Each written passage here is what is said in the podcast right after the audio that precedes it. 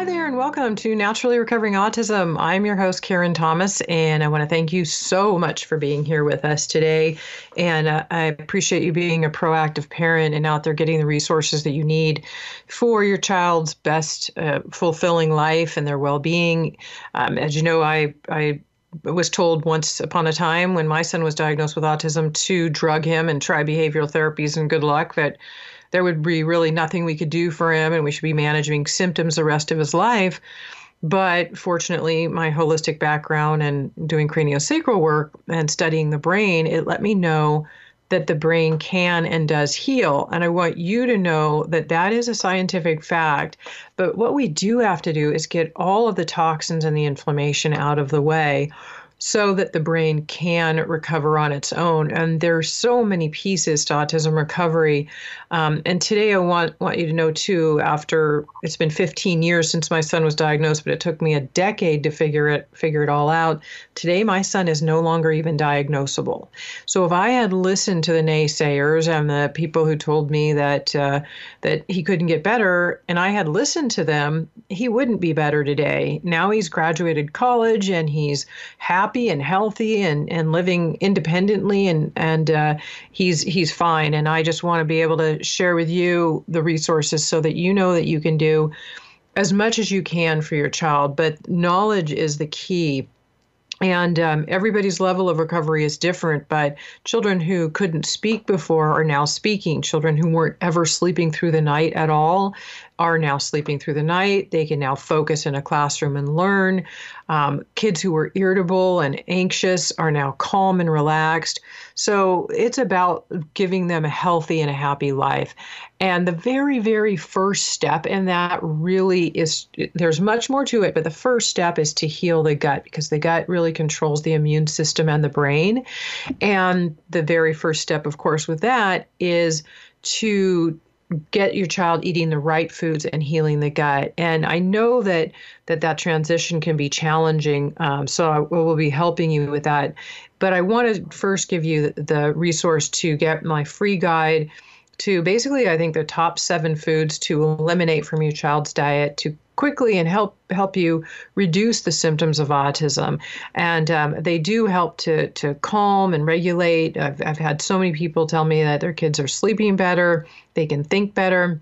And it's just a simple free guide uh, to on the top seven foods to eliminate. And you can get that at naturallyrecoveringautism.com forward slash seven foods.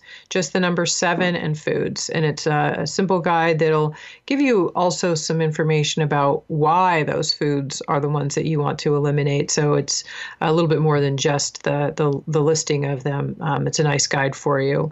And today we're going to be talking about um, something else that might actually be newer to you, um, which I think is always great to, to extend the knowledge. It's it's a, regarding heme, and we're going to explain what heme is and the dysregulation that can happen with that, and how it will interfere with your child's health and the recovery process, and also we'll link that into mast cells, which I've done a show episode on before, and I will link to in today's show notes, which will be at naturallyrecoveringautism.com forward slash 90, just 90. And, um, and we have an expert with us here today on this subject because um, I, it's it's great to have help, especially when something gets in depth like this one. And we have Dr. Beth O'Hara, um, who is a functional naturopath, and she specializes in these complex and chronic immune conditions that are related to mast cell activation syndrome and histamine intolerance and she's the founder and owner of Mast Cell 360, which is a functional naturo- naturopathy practice designed to look at all the factors surrounding health conditions, whether it's genetic or epigenetic and biochemical and physiological, physiological and environmental and emotional as well. And her uh, subspecialties are also mold and genetic analysis. And so she has designed her practice uh, uh when around her uh, i'm going to actually let let dr o'hara explain her own story to you but she herself was severely ill with um, with mast cell activation syndrome. So uh, i would like to um, actually have have you explain that better dr o'hara. I mean how did you get into this? I mean, thank you first of all for being here with us, and then how did you get into all of this? Um, I mean, what? I mean, maybe give us a little background on your story as well, because I think it would be helpful for our listeners. Sure, and thank you so much for having me back, and I just really appreciate that we can work together to get this information that's so hard to find out to parents. And how I stumbled into all of this is that I was so ill, and I was a mystery to every practitioner I walked in the door of. Um, I had autism myself, so I identify with being on the Asperger's end of the spectrum. And like your son today, I would not probably be diagnosable either. But when I was growing up, I had just these number of issues that happened. I was hit in the, kicked in the head by a horse, had a traumatic brain injury. My family moved into an old farmhouse that was full of toxic mold. And I had numerous tick exposures. And I had Lyme, Bartonella, and Babesia. So you put all of that together, and you're going to get strange symptoms that traditional medicine doesn't normally know what to do with, which is what happened in my case. So I, you know, I counted up, I stopped counting, Karen, at over 50 practitioners that I had seen. I had such strange symptoms, really bizarre, um, kind of lightning bolt type of pains and burning pains. My bones hurt, my teeth hurt, my hair follicles hurt. And people would tell me, Your hair follicles can't hurt. And I would tell them, Well, my hair follicles hurt. Yeah, well, they do. And the pain would be so intense. They can, right? And yeah. the, the, pain would be so intense that I remember somebody asking me, "Well, name one part of your body that doesn't hurt," and I I can't. There's there's not a single part that's not in in intense pain. Wow. One of the strangest things that happened was every about January, maybe late January, early February, sometimes late February. I would develop this intense nausea and be hardly able to eat at all. The pain would get much worse. I had chronic anxiety, but I would start having panic attacks. And sometimes this would progress into having, you know, symptoms that might be considered psychosis. I would have hallucinations, and I, I knew they were hallucinations, but I couldn't stop them it took me a very long time to figure out what was going on with that. And where I started putting the pieces together was finding other people that were having some similar patterns. It may not have had the kind of timeline that I did, and I still am not exactly sure why mine came very late winter every year. But I would come across people in my practice as I healed. I went back to graduate school. I developed the practice that I run today. And I'd find other people that would have this intense pain. They would have a lot of anxiety. The abdominal pain feels like having a million butterflies in your stomach. So it's like, for me, that kind of, you know, that feeling you'll get in your abdomen when you're about to do something exciting or important or you're going to go on stage, but it's multiplied so many times. And I was running into people that would describe things like that and these supplement sensitivities, medication sensitivities. And the big clincher was that they could not decrease their carbohydrates without getting really, really sick.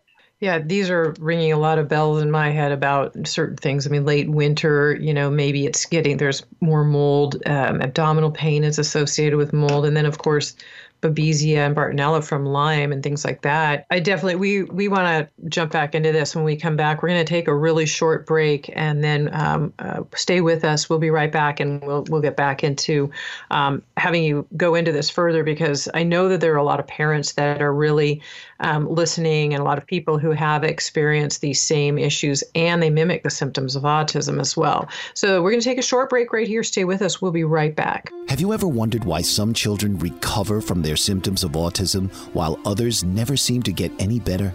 After 13 years of research, Karen Thomas has recovered her own son from his symptoms of autism naturally. She now shares how she did it with you in her free webinar so that you can have the right resources and knowledge to help your child. The definition of recovery is to regain health. Karen offers this to you in four stages healing the gut, natural heavy metal detoxification, balancing the co infections of autism, brain support, and repair. Register now for this free webinar to help you know what you can do to help your child to sleep better, be more calm, improve focus, and reach their fullest potential to live a happy, healthy life. Go to naturallyrecoveringautism.com forward slash free workshop, empowering parents with the resources to naturally recover autism from a mom who's done it. Hi there, and welcome back to Naturally Recovering Autism. I'm your host, Karen Thomas, and today we are talking with Dr. Beth O'Hara on the subject of the autism heme dysregulation and mast cell link, which we're going to get more into into detail about uh, in the episode today. But uh, Dr. O'Hara, you were giving us some information about your past and a lot of symptoms that I think a lot of parents have experienced for themselves, possibly, and for uh, their children with autism. So, you know, you had mentioned you had mold sensitivity, you know, you had uh, Lyme uh, exposure, uh, various things too, and, and some of the symptoms you were experiencing. So, can you just kind of take off, you know, go where you um, continue where you left off? Sure. So, there are all of these people with health issues who keep falling through the cracks. And one of the one of my missions is to help the, as many people who fall through the cracks as possible. And this is one of those areas, this heme dysregulation, where people are not getting recognized in a lot of traditional practices, but also alternative practices. And what we were just talking about was this classic piece of when carbs are reduced, and particularly kids on the spectrum, many of them will eat a lot of carbs, a lot of sugar. And of course, we know that that's not good for the gut. We know that that's not good for blood sugar. It's not good for infections. But a telltale sign is if when those carbohydrates are reduced, sugar is reduced, symptoms start getting worse. Either constipation or diarrhea gets worse, pain gets worse, sleep gets worse then it's time to take a look at well, is this this kind of heme pathway dysregulation? So, what that means is there's a pathway in our bodies, and it comes off of what's called the Krebs cycle or citric acid cycle, which basically is where our foods, our fats, our carbohydrates, our proteins get converted down into that cellular energy called ATP. And some people may be familiar with that. Well, there's a branch off of that pathway that produces heme, and heme is a base molecule for hemoglobin, which is the heme protein that most people are going to be familiar with, and hemoglobin delivers oxygen through the red blood cells. But there are other types of oxygen delivery molecules in the body, like myoglobin and so on. Heme also is needed to form the phase one detoxification enzymes called CYP450 enzymes. So if we think about that, if we have an issue with that pathway, we're not making oxygen delivery molecules, we're not making detox molecules, and this heme protein also makes a number of antioxidant molecules in the body. This pathway gets affected when we have mold toxicity, we have things like Lyme, other types of chronic infections. And the body does this intentionally. So there's a process called the cell danger response, where when we have chronic toxins, we have chronic pathogens, the body starts to slow down particular pathways or stop them entirely to keep those pathogens from replicating and protect us. But when it gets past a particular point, the body's not able to recover that cell danger response on its own. And at that point, when you pass that threshold, then that's where people need interventions to be able to heal. They may not be able to heal on their own just with things like rest and good diet. So when this heme pathway gets disrupted, we get buildups of these intermediates in that pathway. And these intermediates are called porphyrins. And there's a condition that's known in traditional medicine called porphyria. In traditional medicine, porphyria is seen as a rare genetic condition that causes a buildup of these toxins, these porphyrins in the body. And when these porphyrins lodge in different places, they'll cause pain, they'll disrupt GABA by blocking the GABA receptors. So that contributes to the anxiety. They'll affect the vagal nerve, and that affects the ability to have normal bowel movements. That can also contribute to anxiety and sleep issues. The problem is traditional medicine sees that as a black or white condition. You either have the traditional porphyria, which has a particular cutoff with very, very high levels of porphyrins. And so again, they'll only recognize that if there's a their specific genetic variants or if there is significant mercury or lead toxicity. But it's not, you know, as we know, Karen, like in in all of these conditions we look at, and even with autism, there's no like, well, this is the cutoff, and if you're two points below that, you don't have autism. We know that this is a spectrum itself along the severity of symptoms. So we see the same thing with this heme dysregulation. And so what it's being called in more holistic circles is subclinical porphyria, meaning that it's below the threshold of traditional medicine would recognize. In this subclinical porphyria, we've talked about some of the symptoms that might be seen. Kind of generalized burning is a common symptom that's associated with it. And people can also experience skin symptoms, but not everyone. If there are skin symptoms, it's from the porphyrins lodging in the skin or being excreted through the skin. And those porphyrins are triggered by UV light. And so, under fluorescent lights or under sunlight, people can get intense burning. I've seen people have um, blisters and a lot of skin pain from those porphyrins being released. But there are a lot of people, like myself, who've had issues with this pathway that don't get those skin symptoms. Now, the good thing to know is that for most people with this subclinical issue with the heme pathway, it's not a forever problem. It is manageable. And the big key to managing it and addressing it is really figuring out what these root causes are that we always talk about. What is triggering it? What is the toxicity? What is the pathogen? And not everyone with mold toxicity has this issue. Not everyone with Lyme has this issue. But I do see it in about 10% of people in my practice. So when that's the case, then we have to start addressing mold and addressing Lyme from a different angle. We can't charge in as quickly. We have to go more gently. And in my practice anyway, and a lot of kids on the spectrum are pretty sensitive, so we need to be gentle anyway. But with people that are dealing with this issue, may not be able to go low carb or do intermittent fasting until this is more addressed. So that could throw them into an attack if we take them into intermittent fasting or low carb too quickly.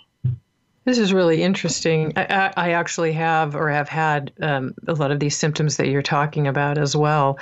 And I'm sure that a lot of parents are recognizing this too. Um, so we need to take a, a, short break right here, but I, I, can't wait to jump back in. Stay with us. We will be right back. Hi there, and welcome to Naturally Recovering Autism, or welcome back. I am your host, Karen Thomas, and uh, today we're talking about the autism heme dysregulation and mast cell link. And we have Dr. Beth O'Hara with with us. And we've been talking about these subclinical symptoms that you can look for and some things that trigger them, like mold and Lyme and various toxins. But if you're, you know, if you're trying to do, especially, uh, I think I'm thinking Dr. O'Hara, if you're thinking I'm thinking about the anti-candida diet, you know, where we're removing the carbs and the sugars because we don't want to feed the candida and we want to start healing up the leaky gut. So if you're noticing that some of these kids are getting, or people will get sort of triggered if that happens, um, I'm curious what your uh, what you have found, and you say these things have to be worked with very gently, which I have seen. I, I always call it kind of a PANS flare up when these toxins start releasing and you know there maybe aren't enough binders in place or the child just really um, has uh, uh, enough of an immunity issue an autoimmune autoimmunity issue that a PANS episode can get triggered. So i'm just curious how how you you know of course we gently need to work through this so that we don't dump a lot of toxins at once and f- cause a big flare up. So what do you how do you work with these with all of this, actually, with all of these questions. I'm curious about the low carbon sugar as well. Yeah, it gets fairly tricky. And I know you've been talking about candida here. And I, I do want to clarify that not everyone with autism has this issue. And so we're looking at the kids that are having poor response to that candida diet. If kids with autism can go on the candida diet and can do these things more quickly, that's absolutely fantastic and great. There's no reason to hold them back. But if parents are noticing that in lowering their children's carb intake, their sugar intake, that they're getting more more pain, more sleep disruption, particularly more constipation, if they're complaining about abdominal pain or back pain. And it can be hard to sort out because when you start killing off candida, you're going to get toxins as well. But we have to keep in mind that one of the reasons to go slowly on these pathogen killing processes, even if it's starting a, a, diet like that, is whenever you kill off candida or bacteria or whatever in the body, those organisms are going to produce toxins. And if we get too many of those toxins, then we can start to get more of this heme pathway shut down. So it becomes a real balancing act when candida is present. One of the things that can be helpful is using something like tapioca dextrose. So, dextrose is another word for glucose. And glucose goes through this pathway, and then it has an inhibiting effect on the beginning of the heme pathway, which means that the glucose will actually slow down the buildup of these toxic porphyrins. So, sometimes for kids, they will have to maintain a moderate carbohydrate diet. They may not be able to go too slow. And then if there is a flare in some of these symptoms and they're feeling really bad, if you notice increases in panic or if there is psychosis or worsening OCD, a really good way to see if this is going on or at least get kind of um, somewhat of a, of a clue. It won't be completely definitive, but a clue would be then to do some tapioca dextrose, maybe a tablespoon or two tablespoons. If that calms those symptoms down a good bit, then that's a good sign that this may be going on for that child. And the reason I say tapioca dextrose is because corn, most dextrose is from corn, so a lot of kids on the autism spectrum have corn sensitivities. Um, one thing to note, though, is that tapioca is in the latex family. So if a kid has latex sensitivity, depending on how severe that is, the tapioca dextrose might have to switch to something else. Most sugar, though, that kids eat is sucrose. So sucrose is only half glucose, and then it's half fructose. So it won't be as effective as if you can use um, dextrose alone. Now, if a child is really in an intense attack and the parent knows that this is what's going on, so there's just intense pain, lots of screaming or crying, one of the things that they can try if they have a practitioner who understands this and um, can do IVs would be a glucose IV, or sometimes it's called a dextrose IV. And that will usually calm this attack down very, very quickly within can be 10 minutes to an hour. So that's something for parents who have kids that they know are dealing with this issue to have in their back pocket and to line up a practitioner who could do that for them. So I've had a few people who push too fast themselves, the people that had this issue, and they pushed too fast on a killing protocol, or they had a stomach flu and they couldn't eat for a couple of days, and they ended up in a significant attack. And they did get this glucose IV at a, at a local urgent care through their local practitioner. That helped immensely. They said they felt better than they had their whole lives. Now, the other side of that is we're going to get some blood sugar imbalances. And if we're not careful, we can start to increase some candida. So, again, it's this balancing act of keeping these symptoms managed while you address the root cause. And sometimes for people with these conditions, it means that we have to get binders on board by doing a sprinkle every third day. And that may be what they can tolerate. Charcoal is often a good option in this issue because charcoal will bind porphyrins And so if they can do a little sprinkle of charcoal, and it's a balancing act in increasing these binders and also increasing any kind of killing agents, whether we're talking about herbs or we're talking about nystatin or whatever is being used, so that we don't have too many toxins being liberated. So, if somebody is on, because yeah, it's really important for parents to know, even just by switching the diet, you're starving out the candida. And as the die off or Herxheimer reaction, uh, the die off starts happening, kids can get a lot worse before they get better, and binders are crucial. I find alternating various binders is helpful, and then, like you mentioned, activated charcoal is excellent for, especially for those few days of really heightened episodes.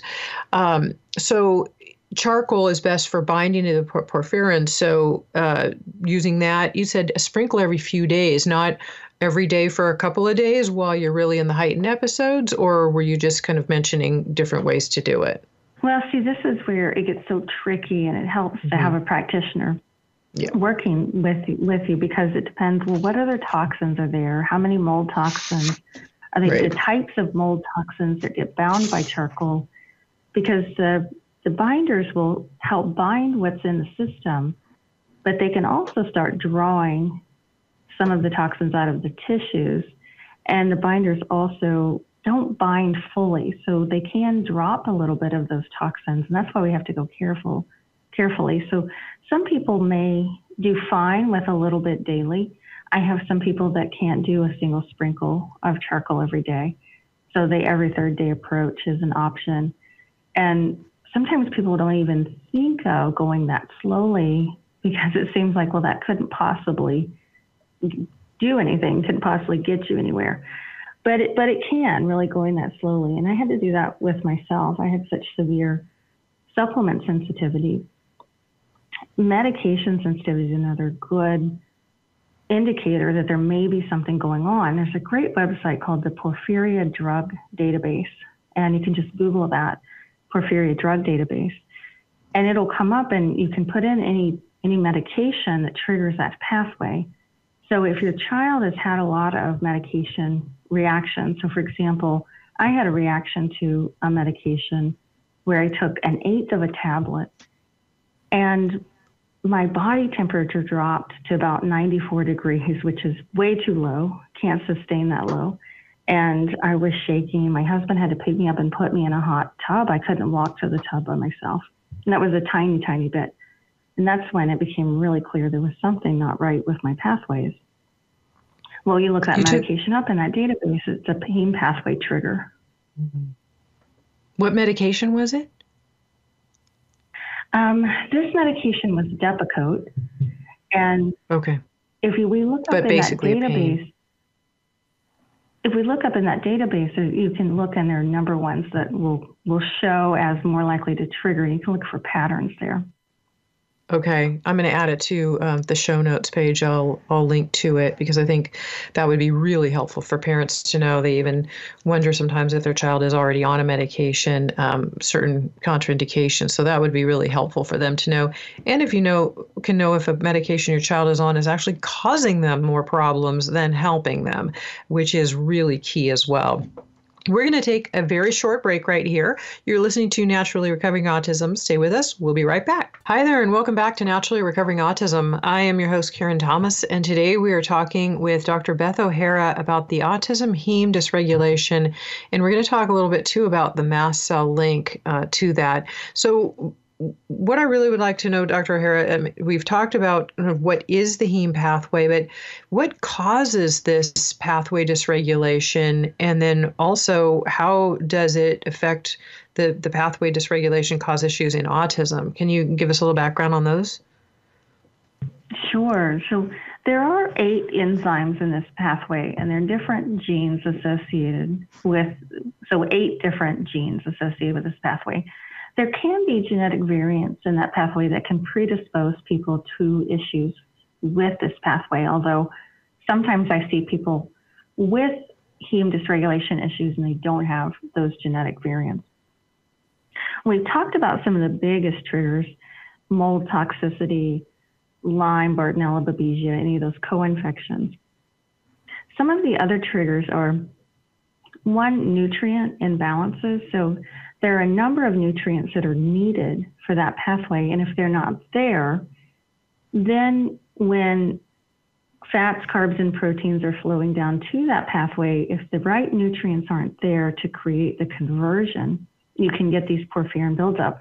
And I bring that up because we see a number of kids on the autism spectrum who are eating a very limited diet because of maybe texture issues or their stomachs bother them when they're eating, whatever it is, that they may be missing some really key nutrients.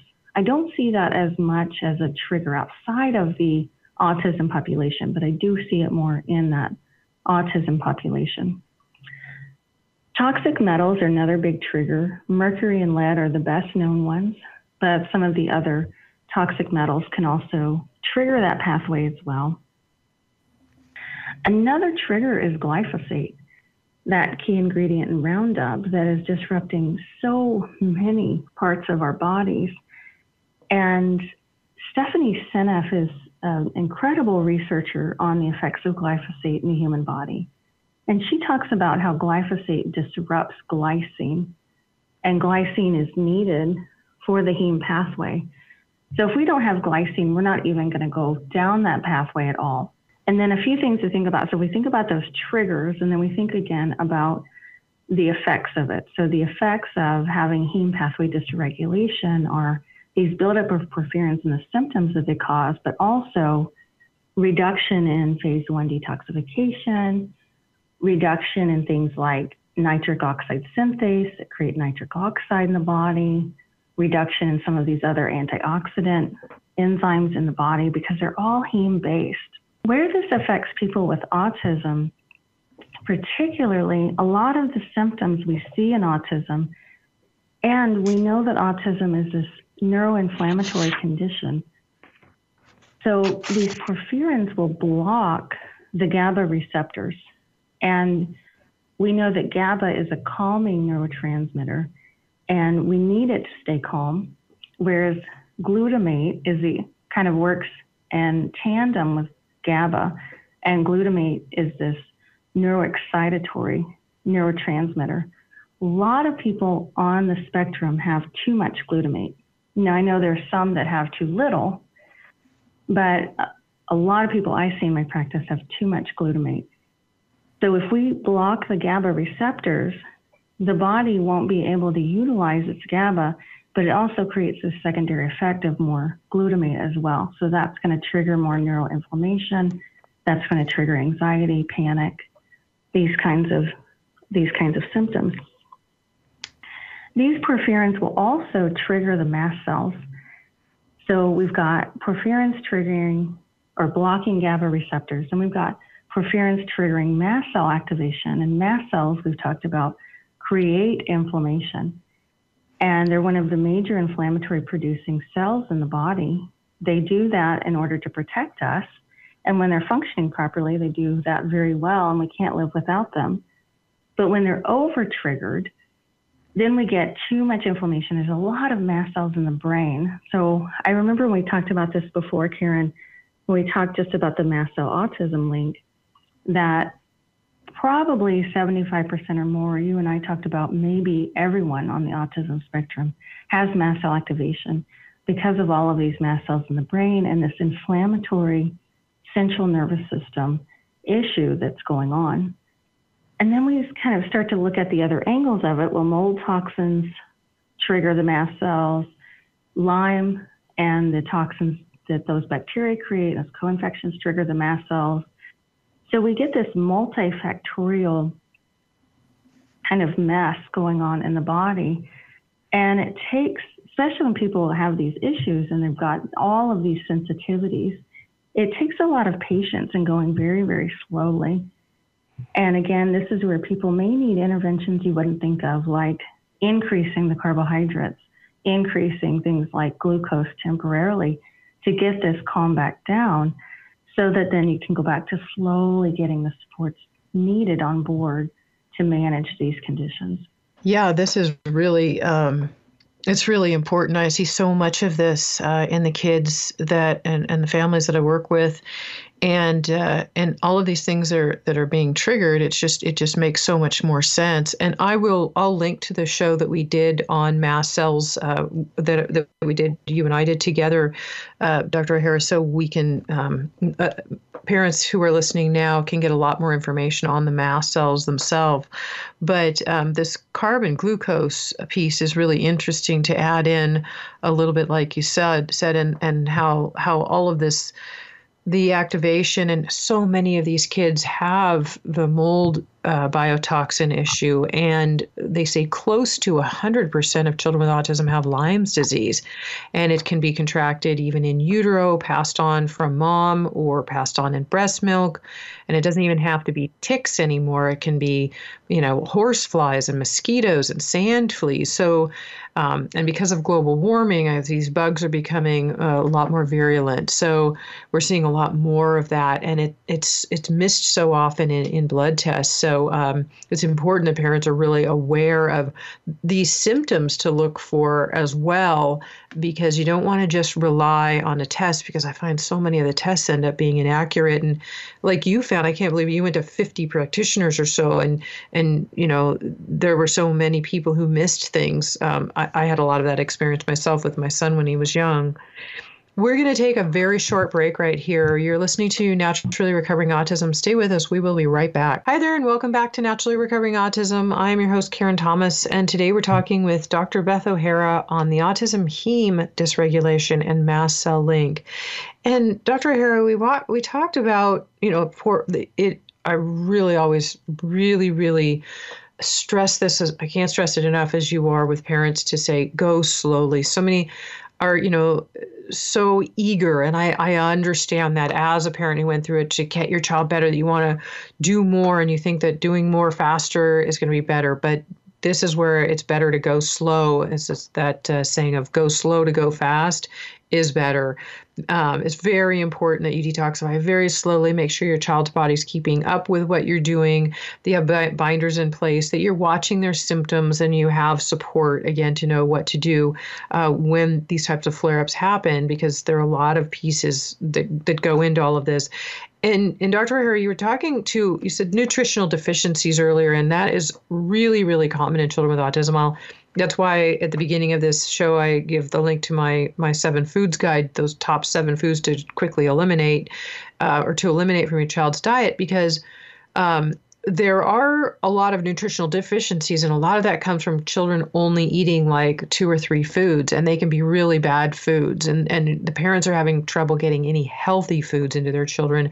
So um, I know that heme can go along with uh, you know, iron and anemia deficiency sometimes. So if we could just look at that um, a little bit, I just wanted to, to know what your um, what you have to say about that aspect. Yeah, I'm really glad you brought that up because that's also another link here with these issues. The last step in this heme pathway, so we've got these eight steps in this pathway, and the last step is where the kind of the container that's being built in this pathway, what goes in the middle of that container um, that is going to become heme is iron, an iron molecule. So heme in the human body is iron based. Now, there has been some confusion online that humans can take um, chlorella or chlorophyll, and because that has heme, but it has plant heme, which is magnesium based, so it's not actually a substitute for human heme human heme is always iron based. And the iron has to be in what's called the reduced form. So basically, iron will be used for a number of processes in the body, and then it becomes in the oxidized form. So this is a three plus molecule, is what it's called. And then it has to get recycled back into the two plus state. Well, a lot of people with chronic inflammation have that iron stuck in an inflammatory state. And we did a whole show on this. If any of the parents want, to go back and listen to this about the iron dysregulation. But some of the things that you might see if this condition is here, and one of the problems with it is iron, is you'll see either very, very high ferritin or very low ferritin. And high ferritin for kids really is anything above about 60 or 70. So the lab ranges are much broader than what is optimal for people. So the lab ranges is, are looking at extreme dysfunction, but we're looking at this dysregulation area. Also, you can see some of the other iron type markers might be off, like transferrin or TIBC, UIBC, total iron, and so on. So that can mean that iron is not getting recycled into this reduced form that's needed to form that heme. Also, sometimes what you'll see on tests are low hemoglobin, not always, but if the body is really struggling to produce heme and this has gotten particularly bad, then the hemoglobin will be at the low end of the range or below the range. So that's a that's a clue. This isn't the only thing that could cause low hemoglobin, but it is it is a major factor. One of the other things I wanted to tell parents is that if you go to a traditional um, medical practitioner and you say, okay, I think my child has porphyria, they are probably not going to take you seriously because, again, traditional medicine only recognizes that cutoff of these really severe areas. Um, some some holistic practitioners will know about subclinical porphyria, not very many.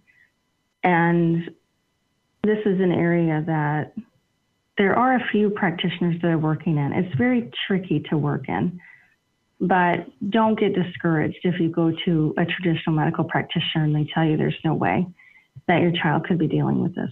One of the ways to test for this do you want me to go there, Karen? Or did you sure. have a question? Yeah, no, I, I, you know, it's. I'm so glad that you've mentioned that because, because if somebody doesn't have the textbook uh, symptoms, sometimes they'll say, oh, no, that's not going on. And it, it very well can be. I also think it's important if you can just touch on it a little bit, and I will link to the episode we did on iron, but that we don't want to just you know start really heavily supplementing with iron either because there are contraindications to that. Maybe you could just briefly mention a little bit of that. And i know it, it uh, can affect things like you know candida but it's also um, not all absorbed. And you know and sometimes people are given uh, a lot of iron supplementation. So maybe that with testing right. if you could yeah talk on that. Mm-hmm. yeah thank you so much karen. So many times when you see low ferritin then kids will be put on an iron supplementation the problem is that ferritin is only a marker for iron in the bloodstream, and 90% of our iron is stored in the tissues.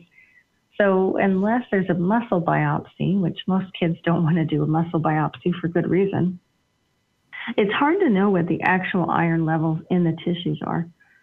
And this is why it's important to have somebody that can look at these other iron markers and also look at the red blood cell markers, see if those are starting to look off because if you start supplementing with iron, the, the iron in supplements is not a very well absorbed or bioavailable form, and it's going to be in that more oxidized state that we are talking about. So, this iron in this oxidized state in the body, this is similar to if you take a cast iron skillet, you put it out in the in your front yard in the rain, and if you leave it out there for a while, it's going to rust. So, rusting is a form of oxidation. And that's what's happening with the iron supplement. So you can get a lot more increase in inflammation. So you want to be really thoughtful about when to do an iron supplementation. That might make sense if the ferritin is very, very low, the hemoglobin is very low, there's no energy, and the red blood cell markers are off. But a lot of practitioners, if just the ferritin is low, they're they're putting people on iron, and I'm seeing a number of problems with that. And there's increased risks of cardiovascular issues, increased risk of cancer. Like you mentioned, Karen, that iron is going to feed these pathogens, so you can get increased growth of these pathogens. So better sources of heme-based iron are um, beef, but we know a lot of beef is aged, so it's higher histamine. But if you can find an unaged beef, Beef liver is the best form of bioavailable iron because it's in the form of heme iron, but can be problematic and tricky to get kids to have that. But there are some high quality beef liver supplements that are being capsules. Right. And so some of these, um, like you said, the heme-based foods, there are some uh, some that are really uh, really helpful because you want to build up these natural blood cell the blood cells naturally, and um, if you can do that through nutrition, through food, it's usually the best way to do it in the body. Um, we need to take a short break right here, but we're going to come back. Uh, we'll be right back. You're listening to Naturally Recovering Autism. Stay with us. We will see you in a moment. Have you ever wondered why some children recover from their symptoms of autism while while others never seem to get any better?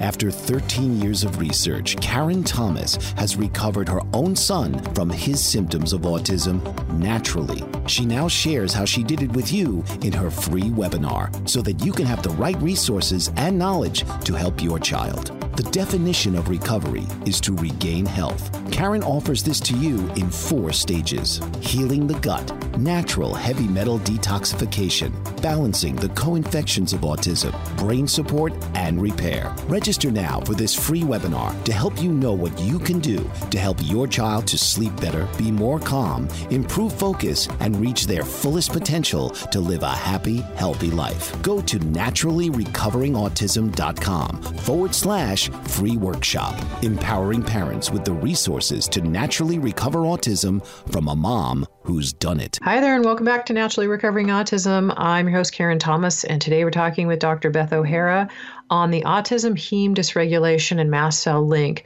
And I will link to all show notes today at naturallyrecoveringautism.com forward slash 90, 90, uh, because there are a few links that uh, I think will be really helpful for you. Past episodes we've done and some other things. And in this last segment, um, we're, we're, we just have a few minutes left, but Dr. O'Hara, I'd really like to have you touch on, on some of the testing that's available that parents could do or anybody could do to see uh, to see if they might have heme dysregulation?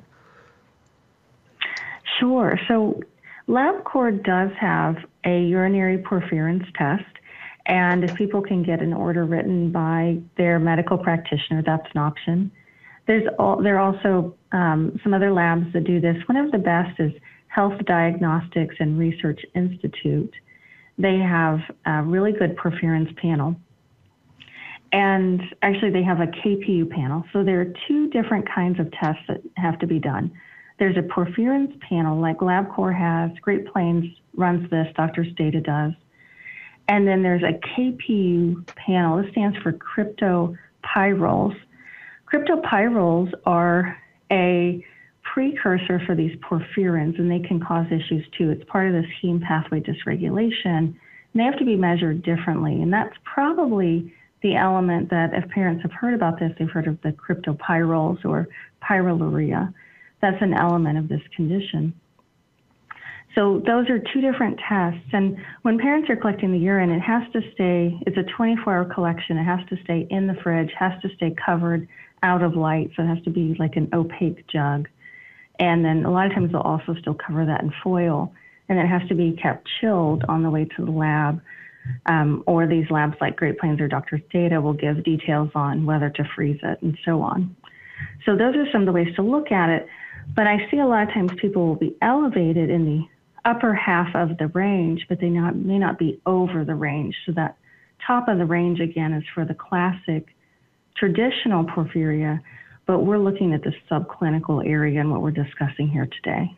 So parents could maybe get results back, and their doctor might say, You don't really have, your child doesn't have this issue going on because they don't meet the standard textbook criteria. Yet you're saying if they know, if the parents are noticing these symptoms, then it's very likely they could have the subclinical level of it. Exactly, right. So if you've got these symptoms, you've got improvements with carbohydrates and um, easing of symptoms with carbohydrates and then on one of these tests, it's best to get them if you can during an acute attack when the child is feeling really bad or the next day.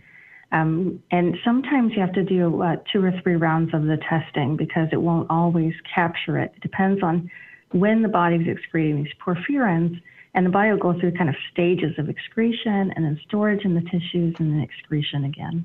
So I'm just wondering rather than parents going through all of these tests that could be inaccurate results or or you know subclinical levels, what about parents maybe really just looking at symptoms and noticing that if their child is changing um, for the better, if they add in a tiny bit of glucose or uh, the tapioca um, dextrose that you mentioned, like a tiny bit of that, and they or they add a little bit of carb back in, they notice their child calms down, then basically I'm wondering that they can really save themselves time and money and effort from going through that. And then if they can really recognize the symptoms on their own, and if we know that these these detox pathways need to be basically healed up, and we're working with that naturally anyway, then aren't we leading to a lot of these pathways getting recovered anyway? I mean, is, is this accurate?